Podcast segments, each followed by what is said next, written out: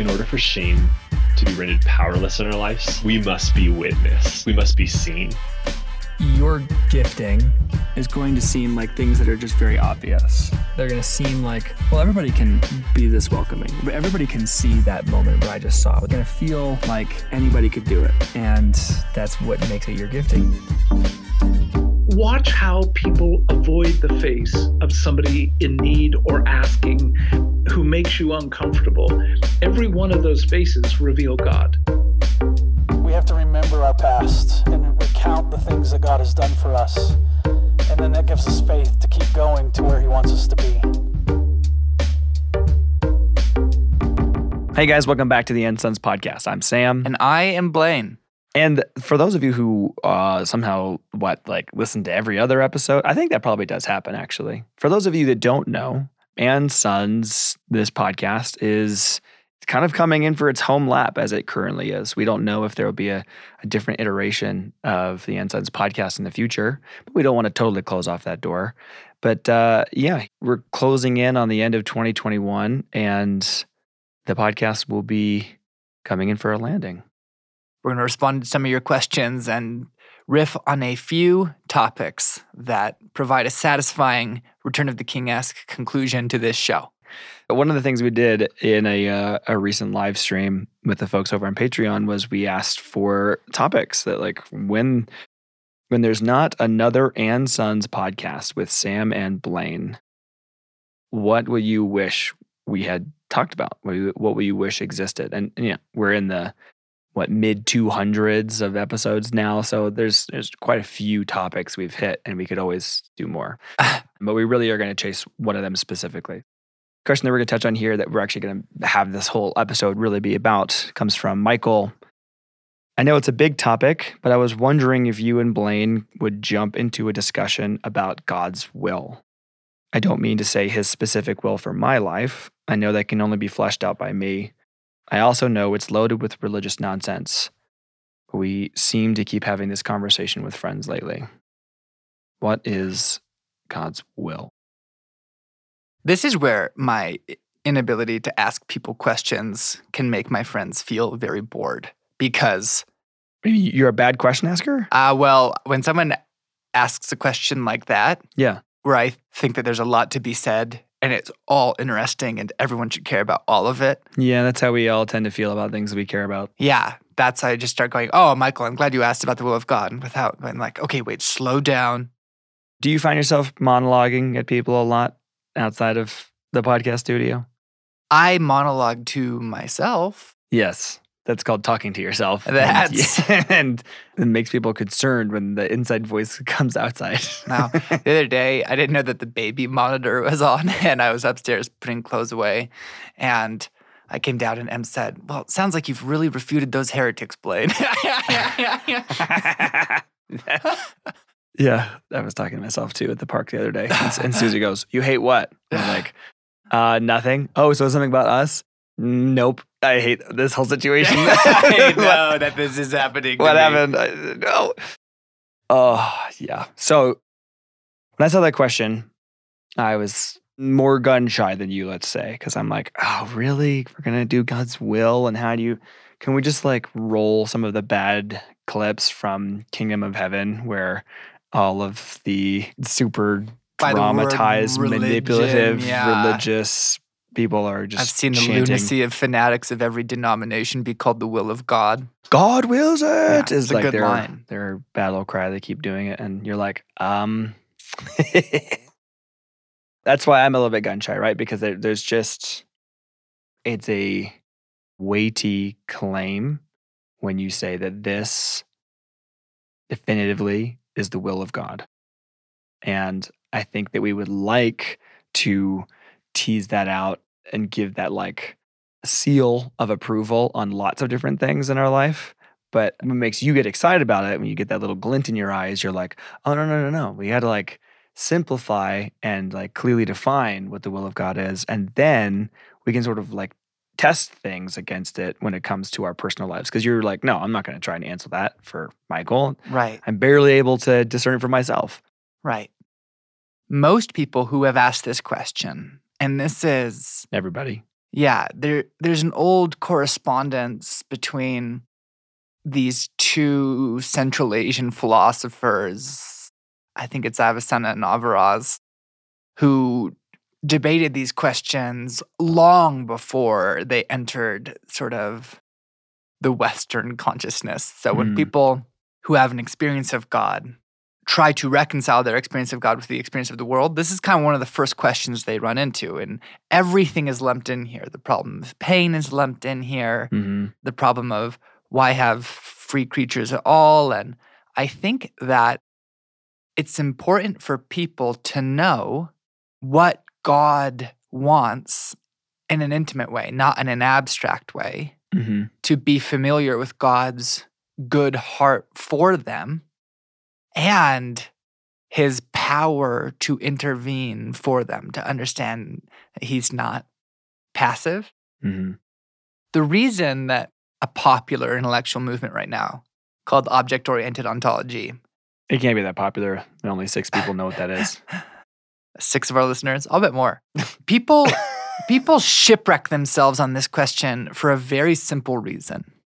And it's that you don't know how it works from God's point of view. Because God is a being of a higher and ultimate order of existence. In Mere Christianity, C.S. Lewis talks about this in terms of a river, and he goes, A river cannot flow above its source. Similarly, you can't get behind God to see how will works from his point of view. That really frustrates people because they want there to be ultimate principles to which God is subordinate. There are none. God is not motivated by anything more fundamental than his own nature. And that really, really frustrates people Mm. and they have done crazy, crazy. I mean it, insanity. They've done insane and ridiculous things to try to get around that. And can you build the ladder that gets you higher than God's experience of the cosmos so that you can look down on it and have a security that's distinct from God? Is like a philosophical ladder, Yeah, not like an, an actual. an idea ladder, not a ziggurat ladder. Yeah. so what object oriented ontology does is there's a philosopher who's been sort of repopularized nagel nagel has an essay called what's it like to be a bat and Oh my gosh. okay. What is it like to be a bat? we don't know because Is that the whole essay? it is a f- brilliant essay because of its observations on consciousness. Consciousness is this link to embodiment and networks of relationship. And he has a lot to say. But what he gets to is he goes, when you imagine being a bat, what you imagine is having a human consciousness Yes. inside a little bat body. Right. And that's not how it would work. No. Because a bat has perceptive organs that are different from human organs and they have uh, a form of embodiment.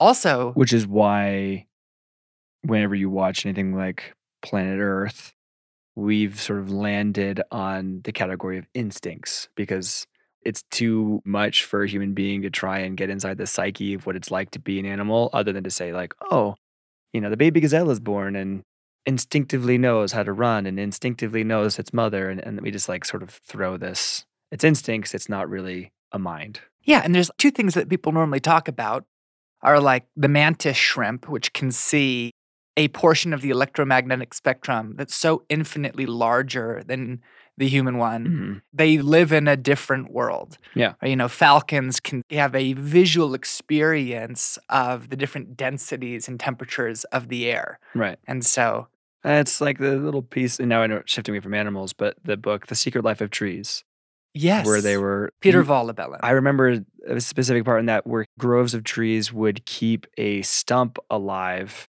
that was an older tree that had died and fallen over, and they would actually be feeding the stump nutrients from their own root system and seemed to have their own way of caring and grieving about other trees. And you're like, okay, hang on.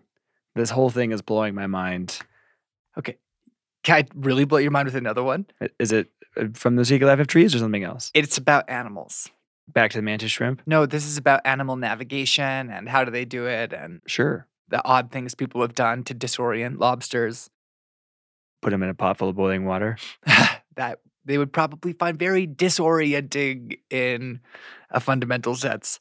No, they noticed that lobsters, when they migrate, march on these perfect longitudinal lines across the ocean floor. So they've tried really hard to disorient lobsters to try to figure out how it is that they travel, putting them in tanks that are blackened, so no light, in the back of a truck that are surrounded by magnets hanging all around the tank.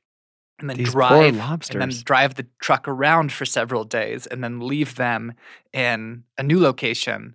And the lobsters are immediately, absolutely oriented to where they are. if only we could do that as a human being.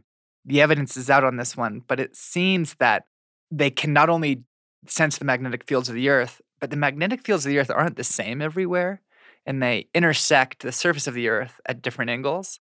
And they think that animals can actually see magnetic fields, see, I'm putting quotes around that, sense magnetic fields, and see the the angle of its intersection and so be absolutely oriented to their position on the entire planet at all times. So what what sense of space and what sense of self and what sense of time does an animal have? And you go, I have no idea how that experience would influence my sense of those things. So, Michael, this is your fault. Just so you know, Uh, you start talking. You're like, "Hey, you guys, should, uh, God's will, huh? That's a big topic." Blaine's like, "Okay, so they put the lobsters in the back of a truck." are you not really interested right now? well, I'm yeah. That that's all super fascinating. What's the uh, we pull this out at Christmas? It's um the, the the slot cars. Are we not sure that lobsters are all just slot cars and that the world is not the way they think it is? It could be. Screw you. Uh, So, one of the incredible things, therefore, we have to make a bit of a jump to the to a therefore maybe, is to go we have to trust other people's reports of their experience, even if we share an experience with the world. So, which we're totally not sure that we do. yeah, but you, you know, you're in therapy land. I know that doctors, when it relates to pain, it's very subjective, and you have to try to get a person whose Yeah. experience you theoretically should understand pretty well, Right. having the same sensory organs. You have to believe what they tell you about their pain. Yeah, you remember the Scrubs episode where they talked about that. Do you remember this? no. Oh, they have like in the hospitals, they've got that little like chart with the zero to 10 and different like facial expressions. And they're like, this is so unhelpful because it depends on your background, it depends on your gender. So right, you- like women have a much higher pain tolerance than men. yeah, when Susie was working in the hospital, she'd be like, the little old ladies has such a high pain tolerance, and the big muscly dudes often have a very low pain tolerance. Um, in some cultures, like showing pain isn't as acceptable. So, in the show Scrubs, it was there's like a like a white skateboarder who had like scraped his knee. He was like, "Ah, I'm in so much pain," and there was like a Japanese dude with like a knife in his leg. Like, this is fine. I'm fine. You're like, oh. So the little charts and our ability to say, like, on a scale of one to 10, what are you feeling? You're going to say maybe like a nine, but that probably isn't even true for you. You're just a nine in that moment. Exactly. Even with other people, we need them to tell us about their experience Exactly. before we can understand it. Right. Much more so with beings of completely distinct and higher orders of experience.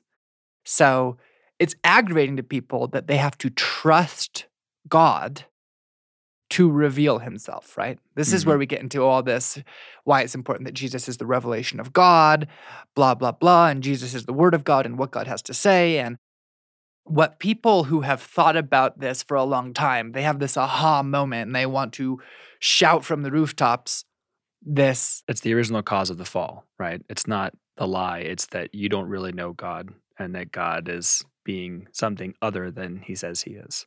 Right. Speaking to the deep dread. What if that's true? Mm-hmm. can't that turn into like paranoia and human relationships? Sure, and why to go, Yeah. if someone is like, your wife talks about you negatively when you're not in the room, I just thought you should know. And then you bring it up with her and she goes, No, I don't. And then someone else says the same thing and it begins to fracture your ability to trust or, Gaslighting. yeah, trust your Uh, own experience of the world.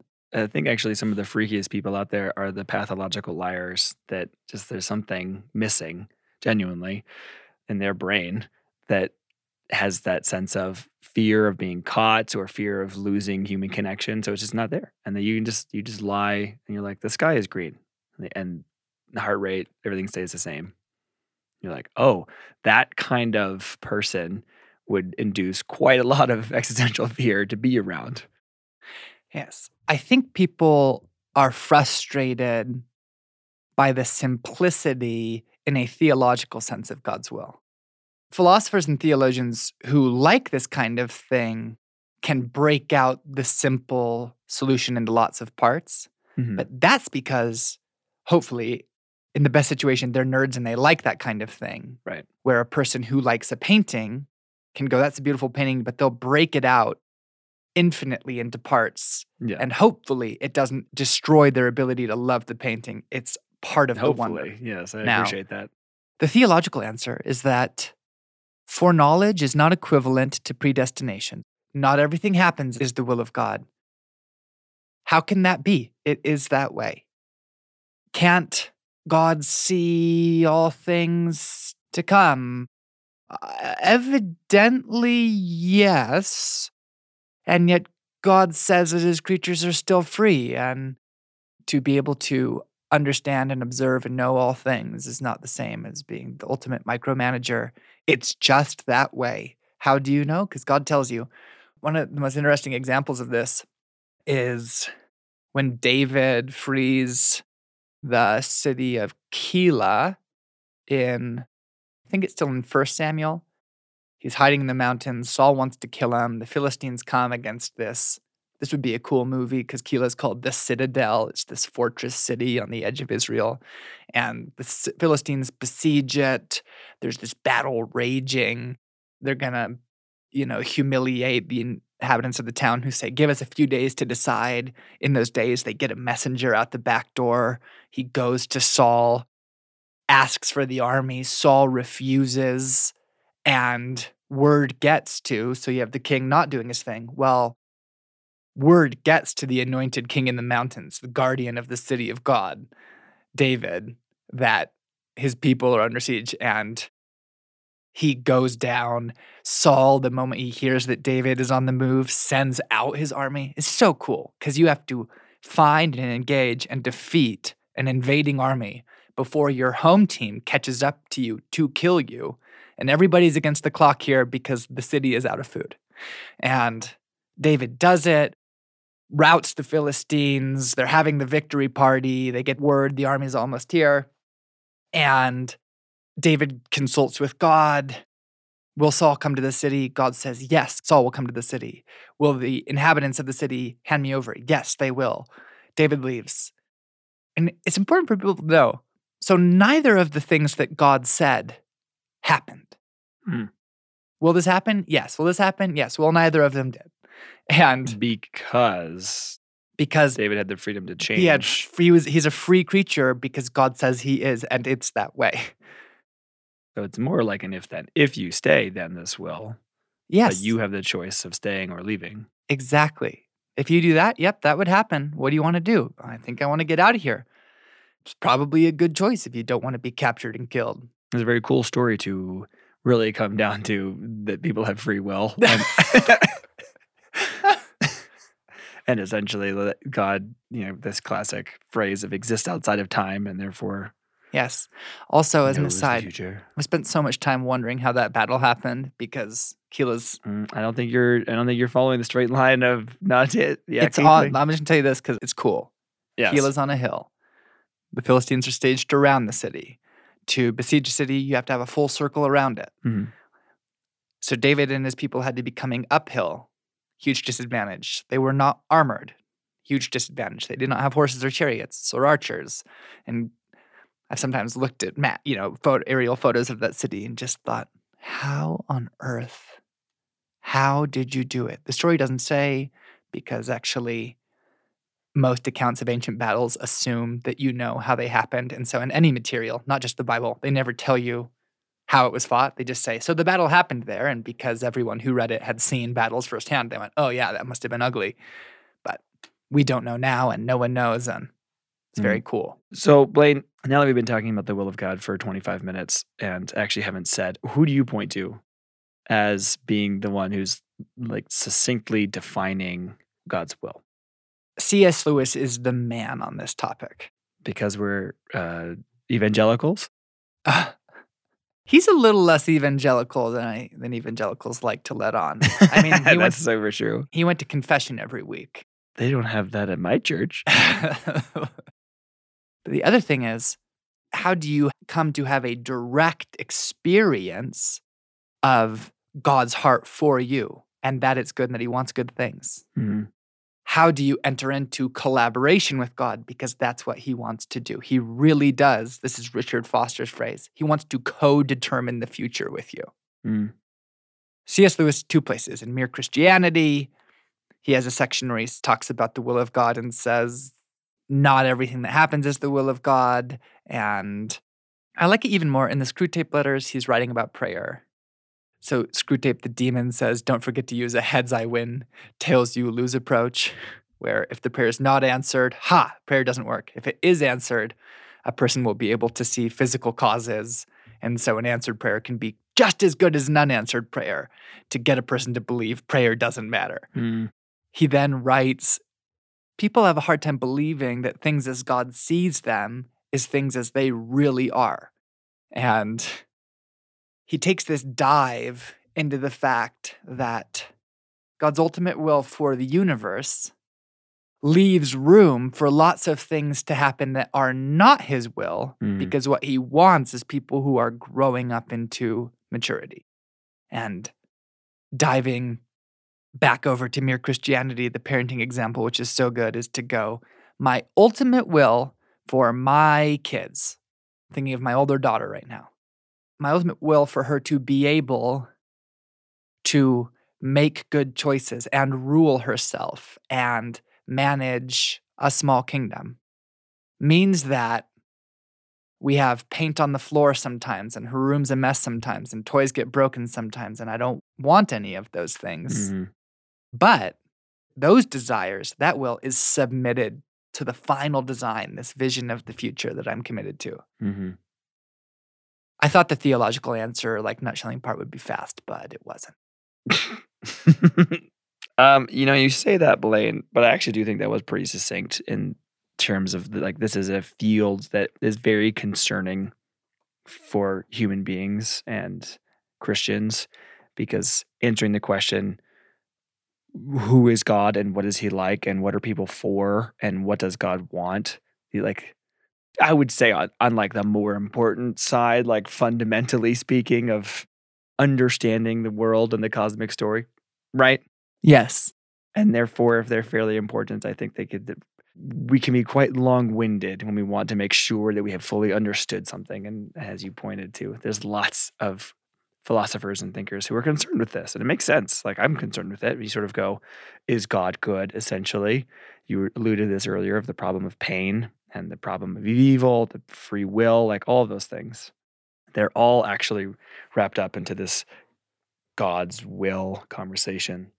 So I I say that's pretty concise when I think of like the Maslow's pyramid, but at the bottom are crustaceans, and we don't understand what it's like from their perspective, but they have their way, and then other people, and we don't understand their experience, but we have to trust their own account, and then we get up to God, and we certainly can't understand His experience, his, her, their, I don't know, his experience, and has to trust His not only self explanation, but the way that he has chosen to reveal himself. And go, okay, all right, so here we are. We have free will. Not everything that happens is the will of God. What his will is in a sentence is to co determine the future with men. Oh, yeah. I think Michael in that in his question he did say, I don't necessarily mean like his will for my life. But that is where the rubber meets the road. Yeah, but I go, but this is where this is your issue, right. right? And so, you know, I happen to know that Michael's a super solid dude.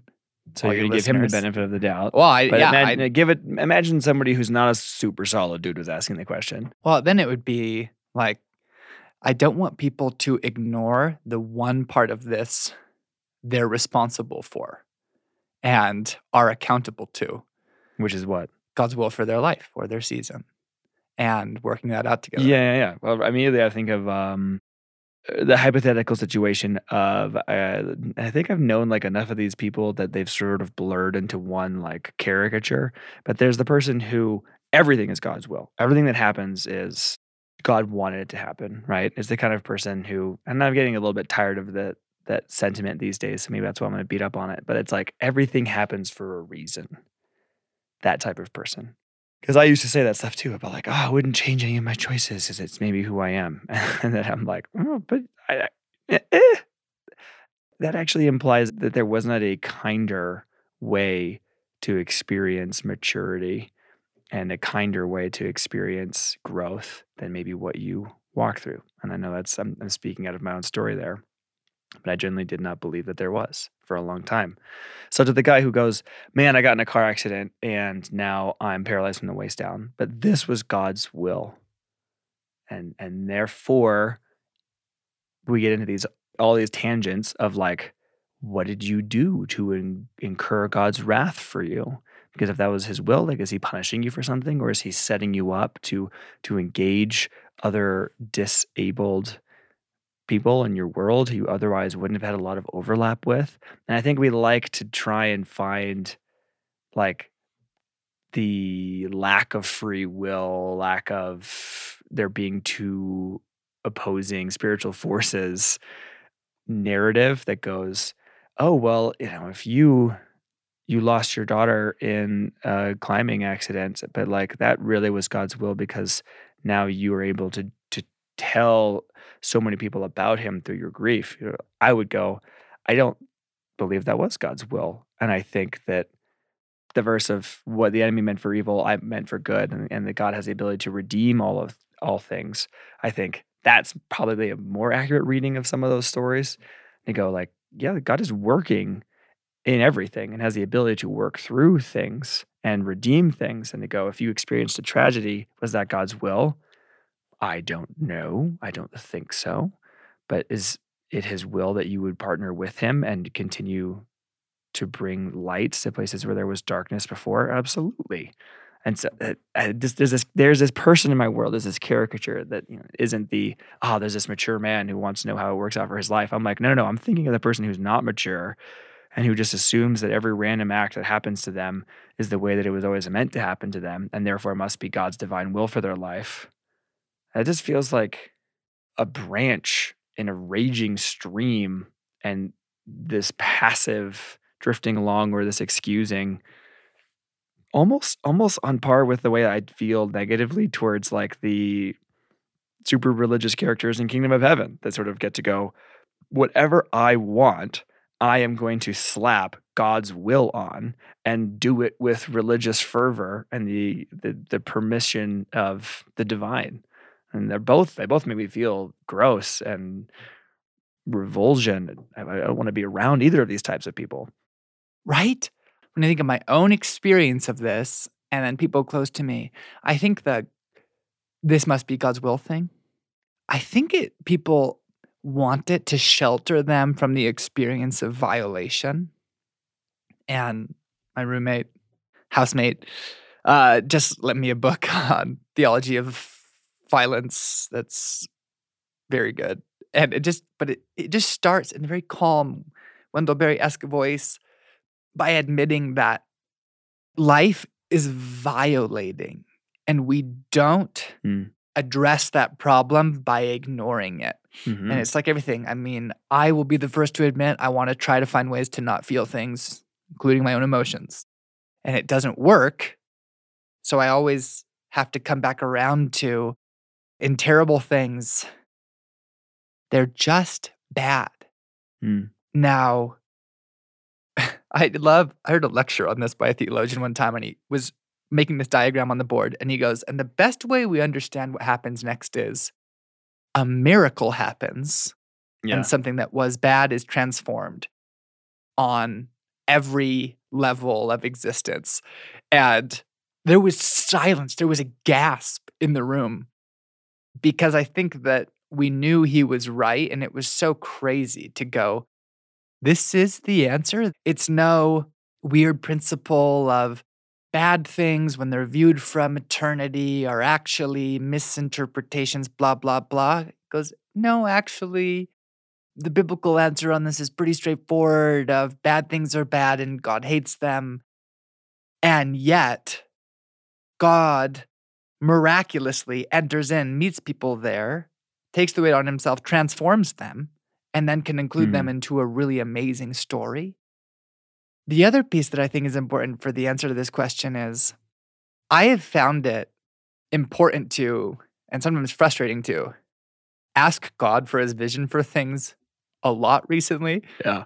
Which I think is is related to this issue of will. It's related to this what's his will for my life and what I've found as I've started doing that is that God does have a vision and he wants my input and he wants this interplay that I find to be really, really frustrating. And Mm. because I don't think I, I don't really want to engage him there for lots of reasons. Yeah. But, you know, we just moved to this piece of land. There's literally not a tree on the place. This is like ultimate diamond in the rough, perhaps. And The word is uh, high plains. high like- plains, man. And I've tried to imagine with God, what's your vision for this property? And when I begin to push into that, we did this. So I'm sitting at the table and I'm going to draw pictures and take notes, but I'm just kind of imagining, imaginating, Yeah. and praying and going, Jesus, what what is your vision for this? What pictures? And trying to rove around. And what I find him do immediately, I can feel that he does have one. But he, he starts improvising where I'll think of the entrance and it'll be like, your will is my intention and engagement. So what about what if we plant trees or what if we did bushes or what if we just mulched it so the grass would thrive or and I go, "Oh my gosh, you have a dynamic way." Yeah. And when I begin to engage that, I get to some of the real issues in my life with God that are around like you don't care or I can't do it or I'm such a failure it won't go well. That immediately is there and these are the real these are I'm telling you, the real stakes of the will of God. Yeah, it's interesting. Like there's just there's threads of this conversation that are similar to conversations we've had in the past. I'm thinking of like the open door, closed door one. But it it's so lived out in the dailies, whether we're actively ignoring it or not. It's still there.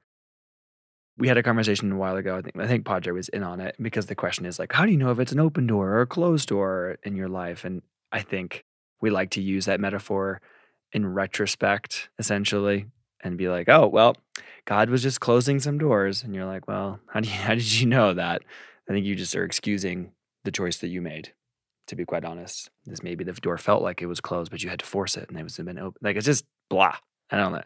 And the God's will piece too is like, when I sit with it, I go, okay, is there like an ultimate, I need to sell everything and move to Thailand as a missionary because that's God's will?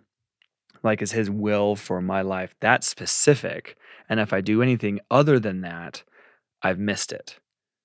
You know, that idea of God has one vision for your life and one will for it. And basically, he's not really going to tell you what it is. You have to be smart enough and, and holy enough to figure it out and, and make it happen. And I hate that because that fills me with a sense of like, uh, that's not really relationship. That's performance. And I don't know, like I have to become some kind of psychic prophet, holy man in order to be in that relationship.